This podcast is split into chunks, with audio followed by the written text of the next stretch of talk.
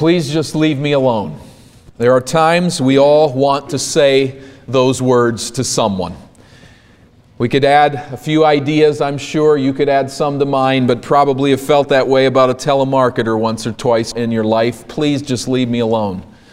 It might be a pesky child now and then, or a family member with whom you are upset. Even a faithful friend who offers correction.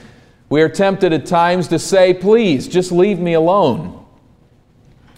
Sometimes we even want to say that to God. Please, just leave me alone. This is particularly the case when God calls you to do something outside your comfort zone, something you know you cannot do in your own strength. You may never actually speak the words, but you would really like God to just leave you alone. God seems to specialize, in fact, in calling us to do things we really don't want to do, or to do things we feel, feel ill-equipped to accomplish. And we can imagine then how Moses felt as he stood barefooted in the desert trying to recover from the call of God that had just been placed upon his life. We find Moses in Exodus chapter three, tending his father-in-law's sheep near Mount Sinai at the southern tip of the desolate Sinai Peninsula.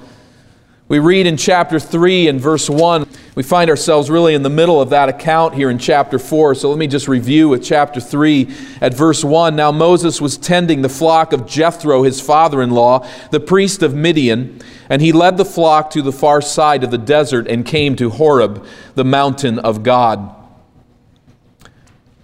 known later in this book as Mount Sinai. There, the angel of the Lord appeared to him in flames of fire from within a bush. Moses saw that though the bush was on fire, it did not burn up. So Moses thought, I will go over and see this strange sight, why the bush does not burn up. When the Lord saw that he had gone over to look, God called to him from within the bush, Moses, Moses. And Moses said, here I am. Do not come any closer, God said. Take off your sandals, for the place where you are standing is holy ground. Then he said, I am the God of your father, the God of Abraham, the God of Isaac, and the God of Jacob. At this, Moses hid his face because he was afraid to look at God. The Lord said, I have indeed seen the misery of my people in Egypt. I have heard them crying out because of their slave drivers, and I am concerned about their suffering. So I have come down to rescue them from the hand of the Egyptians and to bring them up out of that land into a good and spacious land, a land flowing with milk and honey, the home of the Canaanites, Hittites, Amorites, Perizzites, Hivites, and Jebusites, and now the cry of the Israelites has reached me, and I have seen the way the Egyptians are oppressing them. So now go. I am sending you to Pharaoh to bring my people, the Israelites, out of Egypt. Well, that rocked Moses' world. It was a wonderful idea about God wanting to deliver Israel, but me? You want me to lead the Israelites out of slavery, out of their bondage, their bondage to the most powerful nation on earth? God, look at me. I'm a shepherd. I haven't walked in Pharaoh's court for forty years. Who am I? God ignores the question entirely. Verse eleven and in verse twelve says, I will be with you. As the conversation continues, God reveals that He is Yahweh. He is the great I am. Let's keep that in mind as we look through this text today, for it's so vital. He is Yahweh, the God who is there, the God who will be with you. Moses, it's not who you are that matters. It is who I am that matters. I will be with you. You can trust me to enable you to do everything I command you to do. I will go with you. In verse fifteen, this is stressed. We see the stress also upon the fact that he is the Lord, the God of the, of the fathers of Moses, the God of Abraham, the God of Isaac, and the God of Jacob. We see that phrase repeated in verse sixteen when he says, "Go to the elders of Israel and tell them that the Lord, the God of your fathers, the God of Abraham and Isaac and Jacob, has called you. And I have promised," verse seventeen, "to bring you out of your misery in Egypt into the land of Canaan, flowing with milk and honey." The sovereign Lord of heaven and earth always keeps his promises, and that means that Israel must be delivered out of slavery in Egypt and returned to the land of Canaan. Now Moses rejoiced to learn all of this, all that God had proposed. He loved the idea, I am sure, of Israel being delivered from Egypt. He's having a much harder time with the idea that God wants him to lead the Exodus. As Moses tries to clear his head and ponders God's heavy call upon him, certain concerns, might we say certain objections, begin to arise in Moses' mind. And in the dialogue that follows with God and Moses between these two, we will find that God graciously equips Moses for the task to which he has called him. It starts with signs for Moses. Moses anticipates an authority crisis as he hears this call, verse one of chapter four. He answered, "What if they do not believe me or listen to me and say, 'The Lord did not appear to you?'" After four hundred years, God has appeared to Moses and has commissioned him to this task of delivering Israel. Moses knows this. And God knows this, "But Lord," says Moses, "the Israelites do not know this. They are not going to believe me just because I tell them that I've met with you." The Hebrew text, it's a bit of an interpretive call here, but the word "if" is really not even in the original text. It's a faithful way of reading such grammar. But the word "if" is not even in the original text. It may be more that Moses is saying, they will not believe me or listen to me. They are not going to believe that the Lord appeared to me out here. We need to appreciate Moses' situation. It has been four hundred years since God has spoken. four hundred years, as far as we know. Much longer than that, since God had prophesied that Israel would return to Canaan after four hundred years in Egypt. Genesis fifteen and verse thirteen. Now Moses is going to emerge from the desert where he has been for forty years herding sheep, and he is going to come into Egypt and say to the Israelites, "God has spoken to me."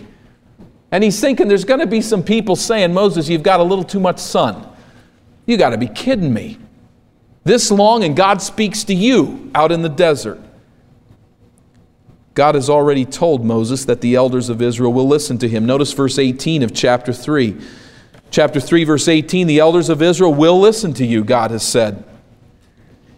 "Then you and the elders are to go to the king of Egypt and say to him, 'The Lord, the God of the Hebrews, has met with us. Let us take a three-day journey into the desert to offer sacrifices to the Lord our God. But I know that the king of Egypt will not let you go unless a mighty hand compels him. But he will,'" at the end of verse twenty, "'let you go.'" God has given Moses a guarantee, a prophecy, that he will succeed in this endeavor. But Moses says, "I don't know. They're not going to believe me." He does not exactly know how he should persuade them that God has in fact visited him in the desert. He's not forgotten their rejection of him forty years earlier, and he has no interest in reliving that pain.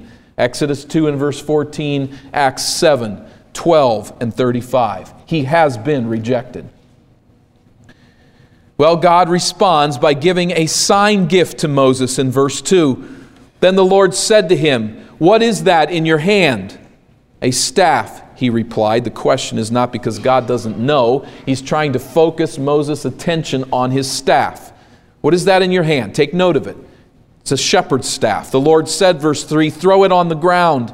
Moses threw it on the ground and it became a snake, and he ran from it. Now, herding sheep in the desert for forty years, you get pretty used to snakes. I don't think Moses is probably very afraid of snakes at this point in his life. but he is petrified at the idea of a stick turning into a snake. And he runs from this snake. It is real. It scares the life out of him just about. Then God says something more. Verse four, the Lord said to him, reach out your hand and take it by the tail. Don't try that at home, right? That is the last place you grab a snake, is by the tail. That allows its mouth to be open and for it to bite you. You don't pick up a snake by the tail. Moses knows this, but he has to trust God, and he does what God says and grabs it by the tail, the middle of verse four. So Moses reached out and took hold of the snake, and it turned back into a staff in his hand. Well, God's got his attention. And God has given to him something to get the attention of the Israelites. There's a lot more going on here than probably meets the eye. I mean, this is phenomenal in and of itself, miraculous and unique. But there's something also that's going on here that may miss us. I think, first of all, God strikes at the Egyptian snake charmers of the day with this sign. They were able to charm snakes so that they froze in an erect position and looked almost like a stick. They could hold them by the tail, and they would stay stick straight. I don't know how they did it, but there are snake charmers who do amazing things with cobras and the like, and they were able to do this with these snakes. But God can actually transform a real stick into a real snake and back again. That is going to get the attention of the Israelites living in Egypt and of the Egyptians.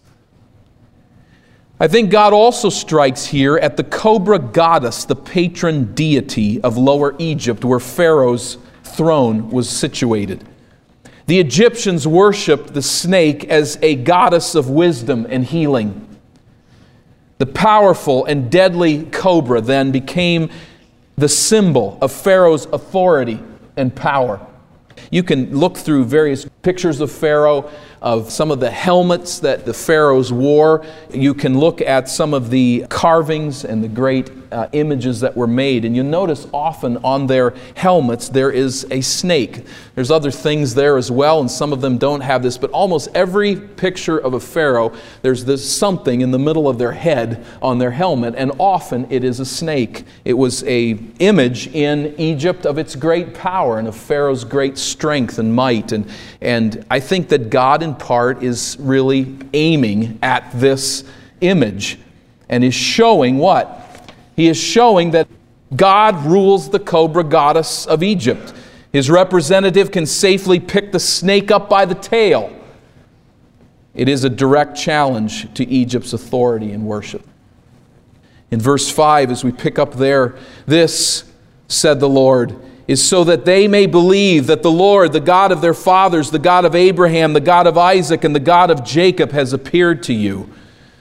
We notice this continual phrase, chapter two, verse twenty-four, chapter three, verse six, and verse fifteen, and verse sixteen, chapter four, and verse five here. This continual reference to the God of Abraham, Isaac, and Jacob. We can't miss the significance of this.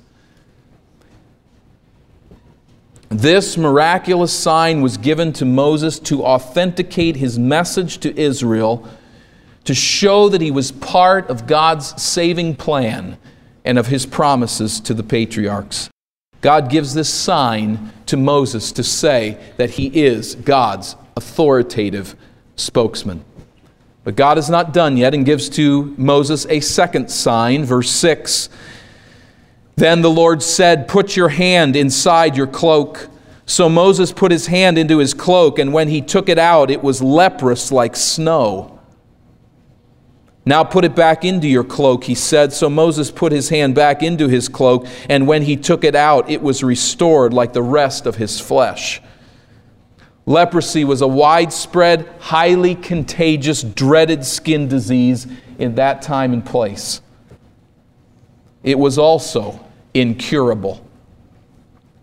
No earthly power known to humanity at that time could cure leprosy, but God can. And this was then a sign of his power. It also serves as an ominous reminder that God is sovereign over disease. Egypt is going to learn that truth. in the future. God gives a third sign to Moses at verse eight. Then the Lord said, if they do not believe you or pay attention to the first miraculous sign, they may believe the second. But if they do not believe these two signs or listen to you, take some water from the Nile and pour it on the dry ground. The water you take from the river will become blood on the ground. The Nile was worshipped in Egypt as the source of life and fertility. God would prove to Israel by this sign that he ruled supreme over life, and he rules supreme over Egypt. This sign would also serve as an ominous prophecy of God's first judgment upon Pharaoh. God is beginning to move. He's beginning to act in Israel's situation, and he provides his deliverer these unique signs. Each of these three signs demonstrates God's power over nature particularly. None of these three was given to entertain the Israelites or Moses. Each was given to validate God's messenger as he delivered God's message and performed God's mission. This is a crucial note. The whole point was to prove to God's people that God had spoken to Moses. Moses feared that the Israelites would not listen, but God equips his spokesman for the task. He was now armed with proof that he had met with God. But another objection arises in Moses' mind. Moses has been equipped with signs. He is secondly here equipped with a speaker, beginning at verse ten. For Moses is concerned and says in verse ten to the Lord, O Lord, I have never been eloquent, neither in the past nor since you have spoken to your servant. I am slow of speech and tongue, slow being literally heavy. My tongue is heavy. My speech is heavy. There are various views as to what Moses means here. Some people think that he had a speech impediment. He was incapable of really speaking normally. Others say that he's simply saying he's not a gifted orator. He's not really able to handle that part of matters with Pharaoh. Others would see it as an excuse, which seems to be indicated in part by Acts chapter seven and verse twenty-two, which says that Moses was well educated and that he was powerful in speech and deed. So you have to deal with Acts seven twenty-two in some way as you look at this passage. He was capable in speech and deed. Now Moses says something here that misses us perhaps, perhaps missed you, but you notice there in the typeset of verse ten, Moses said to the Lord, what's the typeset that you see there? L, capital O, capital R, capital D. Remember from last week the meaning of that. That is the Hebrew word Yahweh. It's the name that God has revealed to Moses in chapter three as being the one who will deliver Israel from Egypt. He is Yahweh. He is the one who is there, the great I am. Yahweh says to Moses, Moses says to Yahweh, O Lord. Now you notice there the type set changes, doesn't it? He uses a different word, and it is almost humorous in this passage that Moses continues to steer clear of the name Yahweh. He doesn't want to use that concept that God will be with him and uses just the more generic, simple statement, Adonai, Lord. Lord, I have never been eloquent.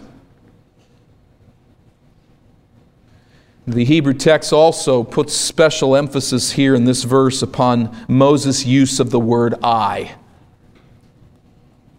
Remember back to three eleven and twelve, what was Moses' concern? Who am I? God ignores the question and says the issue is I am Yahweh. I will be with you. And similarly here, he says, I cannot speak. And that is followed by God's reply, similar to chapter three, verses eleven and twelve. God responds here in four eleven by saying, notice what the text of Scripture uses.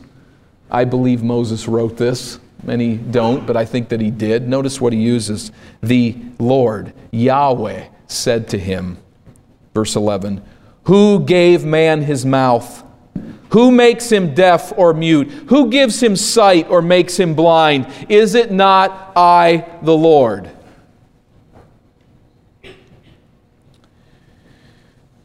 Yahweh says, the issue is not who I am, Moses, but that the great I am is with you. That is speaking for Moses. It's not about who you think that you are, but it is that the great I am is with you. It is a lesson that Moses will eventually learn, and learn well.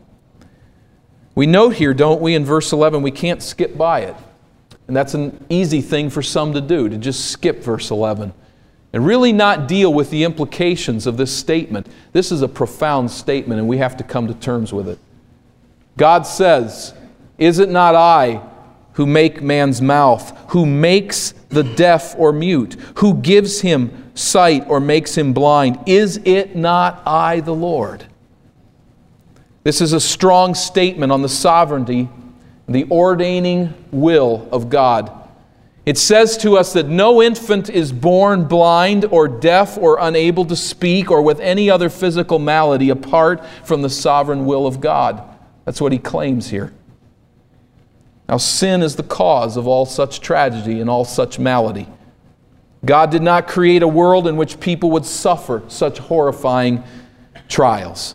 He created a perfect world, free of all malady and dysfunction and disease. Physical malady is the consequence of life in a fallen world. However, such suffering always accords with the permissive will of God. Why does God will such suffering? We cannot ultimately know. All we know is that every such condition is intended by God to bring Him glory in the eyes of His people, including especially those who suffer such maladies. Why is a baby born blind? We see in the hospital a little baby girl held in her mother's arms this very morning as the doctors hover around and try to find out why this child's eyes are not working. Why does God ordain that? Why does He permit such trial? We don't ultimately know.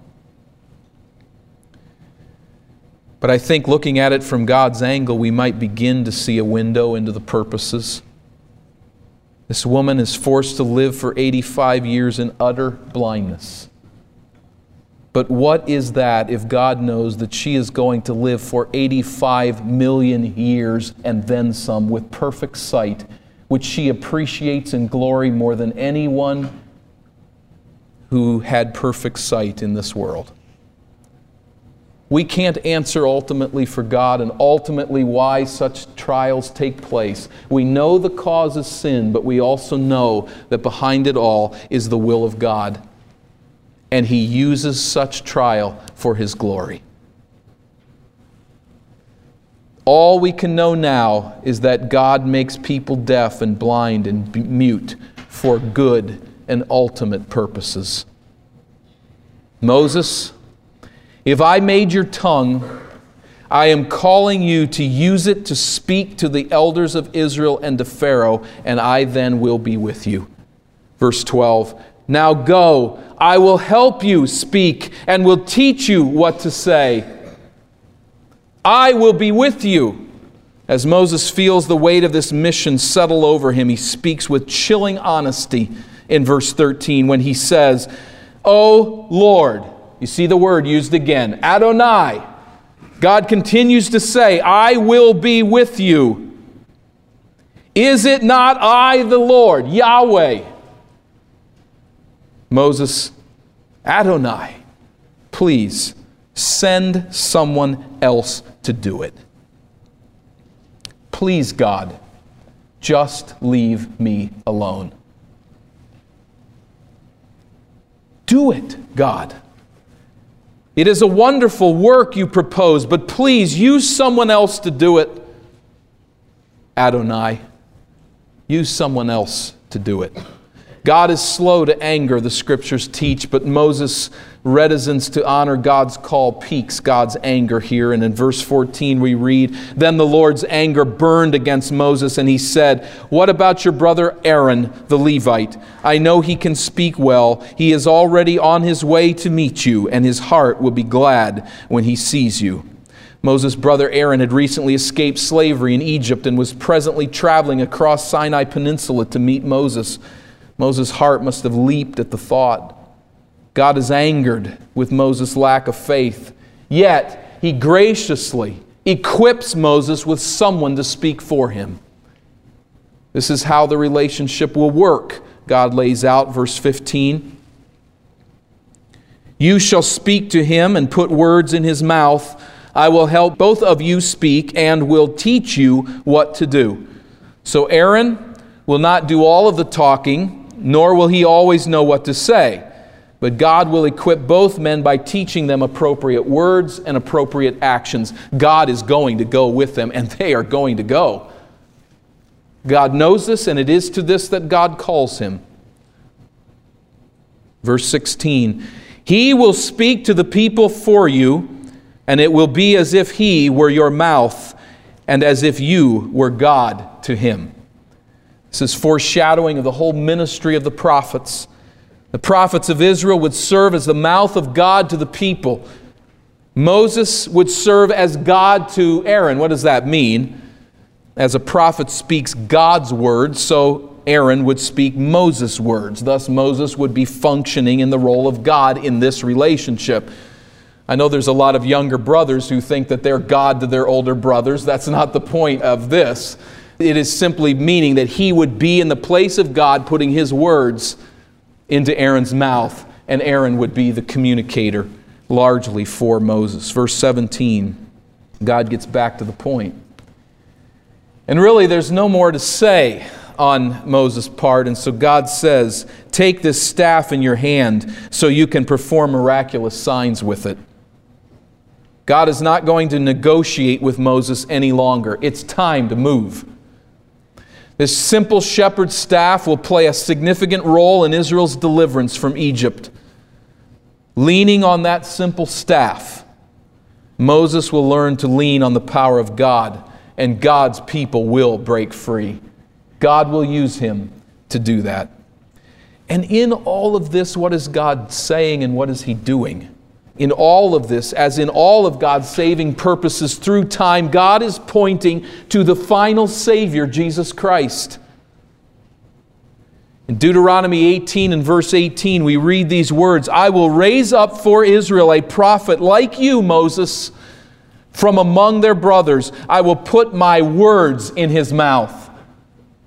There will be a prophet who will come, who will receive directly from God the words of God and proclaim them. Acts chapter three and verses twenty through twenty-three say that that prophet is Jesus Christ. I will raise up a prophet like you, Moses, and he will speak the words of God. Moses comes with a word from God to deliver God's people, and so Jesus would come with a word from God to deliver his people. He would be the Word of God. As God called and equipped Moses to lead Israel out of Egypt, he was pointing us to the ministry of Jesus Christ, who would lead the great exodus of his people out of the realm of sin and death.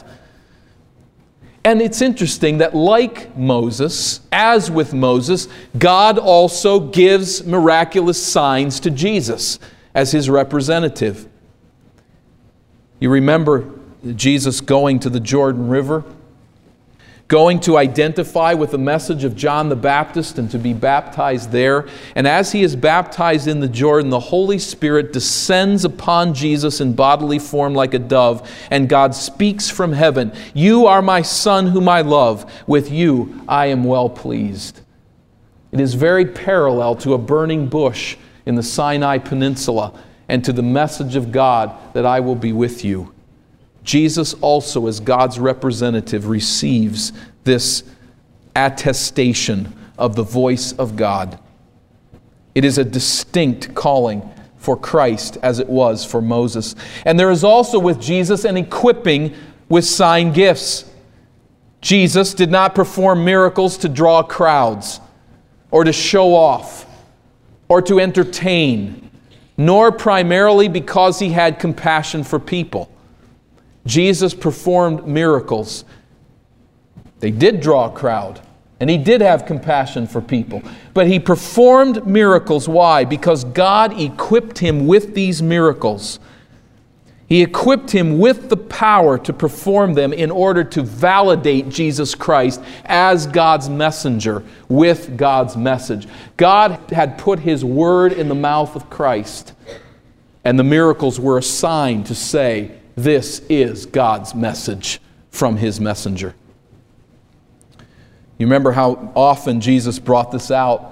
Remember the account of the paralyzed man. Which is easier to say, your sins are forgiven, or to say, get up and walk, but that you may know that the Son of Man has authority on earth to forgive sins. He doesn't say, but that you may know that I have compassion for this paralyzed man, which He did, but He doesn't say that. He doesn't say that I may draw a crowd here and be able to preach to more people, which it drew a crowd. And He was able to preach to more people. He says that you may know that the Son of Man has authority on earth. I say to the paralyzed man, get up and walk. And he did. We think of this when John the Baptist doubts whether Christ is the Christ. Tell John what you see and hear, says Jesus. The blind receive sight, the lame walk, those who have leprosy are cured, the deaf hear, the dead are raised, and the good news is preached to the poor. The prophecy of Isaiah that this one would come and perform these miraculous signs, he was doing it. Luke seven twenty-two. There is, of course, a point of great contrast, isn't there, between Jesus and Moses. We see the deliverer raised up and called by God and identified. We see the deliverer equipped with miraculous signs, but we see in Jesus Christ the deliverer who hears the word of God and willingly submits. There are no excuses. There are no complaints. There's no, please use someone else, Father. Obviously, Jesus and Moses are distinct, and Jesus is one with God. But nonetheless, we see His obedience. And let's not write it off and say, well, Jesus is God. Of course He's going to obey the Father. Go back to Gethsemane. That night as Jesus cries out to His Father and says, is there another way? Will you deliver this cup from me? Jesus goes forward. He obeys the Father. He submits to the hard call. And he trusts the hand of God to the end. You know, those of us who know Christ as Savior today, we carry forward Jesus' mission. We do. Us, in our weakness, in our frailty, with our slow speech and our slow actions, we carry forward the mission of Jesus Christ that He began long ago, that He carried out through Moses, that He carried out through Jesus Christ. He carries out through us today. And this is where we get weak knees, isn't it? We wonder if God might not just leave us alone in all of this. Well, let's go back to the familiar words. He doesn't leave us alone. We feel like Moses almost standing before God as we look at Matthew twenty-eight, eighteen through twenty, as he lays out his call, very familiar to us. To Moses it is, go and deliver Egypt. What is it to us as God's people carrying on the mission of Christ? We read in Matthew twenty-eight and verse eighteen. Let's think of it clearly. There are many parallels.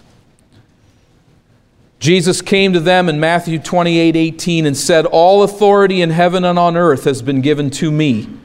Therefore, go and make disciples of all nations,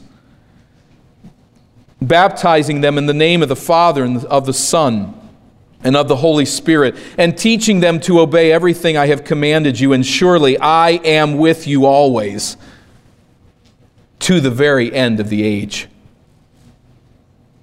There's a thrill in that for those who know Christ as Savior, that the mission of Christ goes through all nations, to all peoples. It's a worldwide project, and we are thrilled with that notion. We rejoice to see people trust the gospel from all nations and tribes and languages.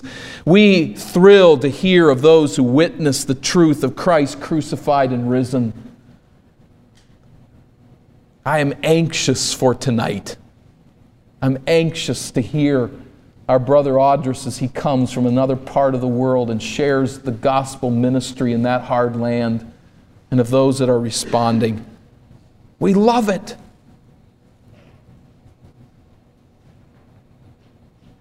But then God says, I want you to proclaim this gospel. I want you to be a deliverer. And that's where we begin to be tempted with that phrase. Please, God, just leave me alone. Leave me out of it. It's just not me. I'm simply not that gifted with speech. I don't know what to say. I get all confused. I don't know how to bring people to Christ. Did you notice in verse twenty, gave me the chills to read it. Did you notice what he said there? I am with you always. It's exactly what he said with Moses. Yeah, yeah, but you know, Moses is Moses. He's that great guy back there. Did God ever say to Moses, it's about you, it's who you are, it's how great you are, it's how skilled you are. You're so uniquely qualified here, having gone through Pharaoh's court and through the desert for forty years. God never says that to Moses. He says the issue is, I am with you. And he says the very same words to us. Yahweh is our God. He will be there. He will equip. He will enable.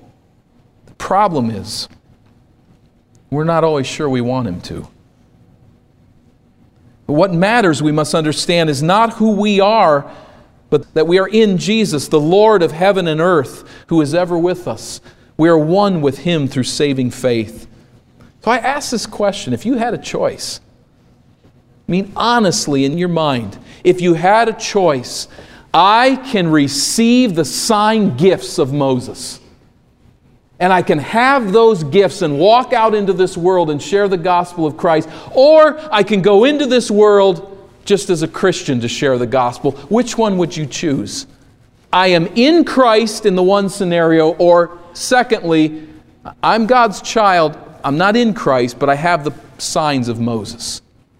Let me tell you, you'd be a fool to choose the snake stick deal. You'd be a fool. As powerful a sign as that is, if I grabbed this microphone stand here and held that up there and turned it into a snake, let me tell you, people would be real interested. But we probably couldn't fit in this building next Sunday when the word got around. We can turn things into living animals and back again. I want to tell you that would be nothing compared to the fact that Jesus Christ dwells within you and is with you when you share the gospel of Christ to an unbeliever. I am with you, he says. United by faith to the risen and reigning Christ, you have more power and more divine equipping than Moses had.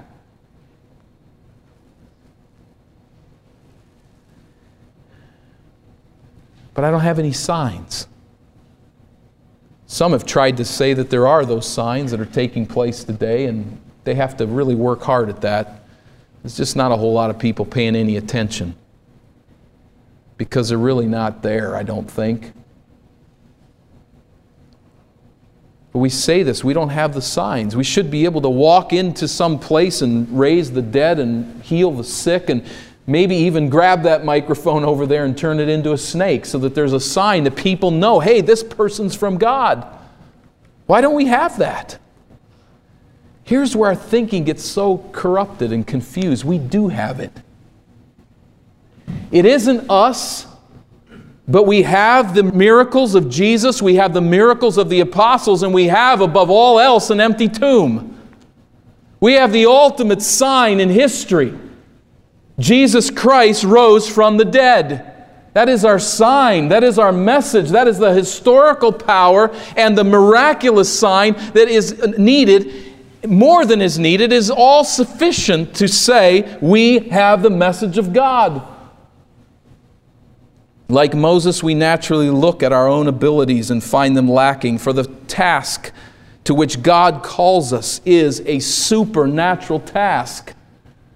We are carrying a message of salvation to those who are blind to it. And it is, we know, a very difficult message to believe. Simple ideas, but extremely difficult to trust. But we have an empty tomb that backs us up. Jesus promises that He will be with us. The risen Christ is with us. And yes, there are times when we stumble. We all need to grow through practice as we share the gospel of Christ and make a difference in this world for Him. But God, who made our tongues, is fully capable of guiding our speech to say what we should say.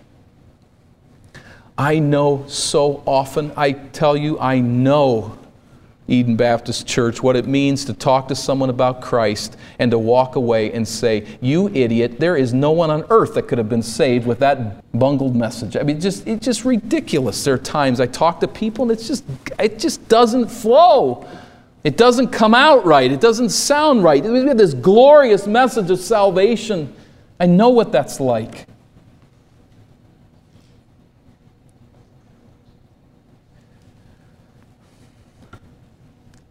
But by the grace of God alone, I also know what it's like to deliver the words and they go like arrows right at the heart. You know there are times when God uses your words for His own purposes and they're not really ultimately yours. He works through His word and He convicts the heart. I had a unique experience this week of getting locked in a cell with a man that was in isolation in an area prison. I was asked to speak to him. He was in bad, bad shape. I had about ten minutes. It was a bit unnerving. Get locked into a place, they're having so much trouble with a guy, there's nobody else in his cell, and they lock you in the door and kind of leave. I mean, they're close, but they aren't close enough for my comfort. It was amazing to sit down on the bed of this inmate and just to say with ten minutes the gospel of Christ. And it was as if God took every word and just drove it home. One phrase after another, one point after another, no preparation, no knowledge of what I was going to say. God just took the words, and He can do that with His word. Not knowing if that man would make it through the night or what would take place, I did probably what I wouldn't necessarily always do, but I just pressed the point with him. And in simple faith in his own words, he called out upon Christ to save him. And I know I didn't set that up. I didn't ordain that situation. And I know the words weren't mine alone. God can use our words. There are times when I'm almost convinced He gets our words all mixed up and messed up because that person's not ready for Him yet. But there are other times when somebody is in need and somebody is ready, and the gospel of Christ gains free reign in their heart through your tongue. The problem is not the gospel. And the problem is not the power of the gospel, against which the gates of hell cannot stand. The problem is we rely on ourselves and we refuse to walk in faith upon the God who raises the dead. We go in the power of the risen Christ and we yield to His words and to His leading to deliver that message. And we all ought to say as we look in the mirror, who am I? I'm no one. I don't have good speeches. I'm not great at rhetoric or debate. But I carry the message of Christ crucified and risen. And that message has its own power. It can go to the heart. I've seen it. Many of you have seen it. And many of us have seen it from the other end, haven't we? There was a time in your life, particularly those who were older when they came to Christ, where you know that experience of saying, God, please just leave me alone. The gospel of Christ is proclaimed, His death for sin and His resurrection power. And there is in that message a call to repent of sin and to turn to God. And you say, I don't, I can't do it. Just leave me alone. Living like a Christian, I can't do it, and it's overwhelming. Please, God, just leave me alone. Let's remember this, whether whatever side of the equation we're on, whether those who are believing in faith in Christ and called to this great mission, or those who know Him not as Savior, the answer is the same. It's not about who you are. It's about the God who is with you. What you need to do if you're in that situation today is to trust Him and let Him give you the power to live for Christ. You can't live the Christian life in your own strength. In fact, that's a very important thing to learn. But what you need to come to understand is that Jesus Christ has made the full provision of sin. He has paid the penalty of your sin.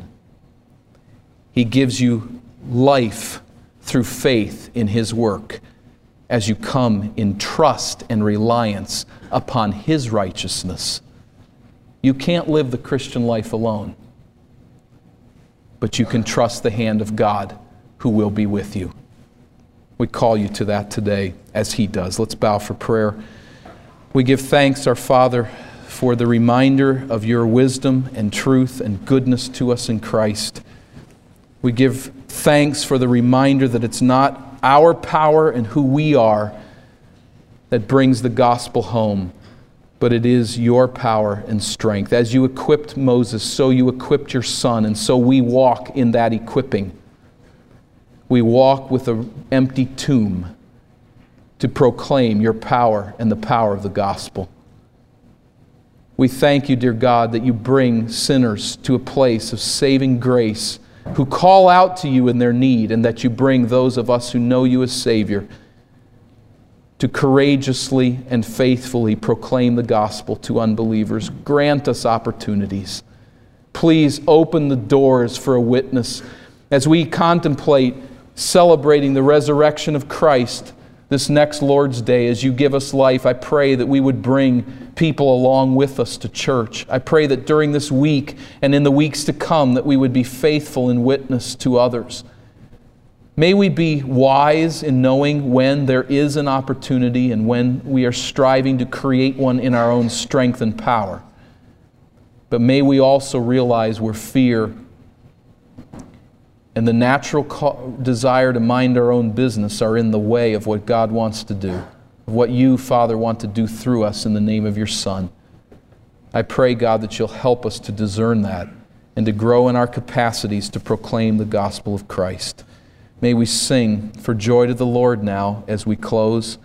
May we lift up our song of praise to you as we seek to proclaim to you our worship, and then use these same tongues to carry out the message of Christ crucified and risen in this world. Help us, God, to really and truly trust your power and the power of the resurrection of Christ.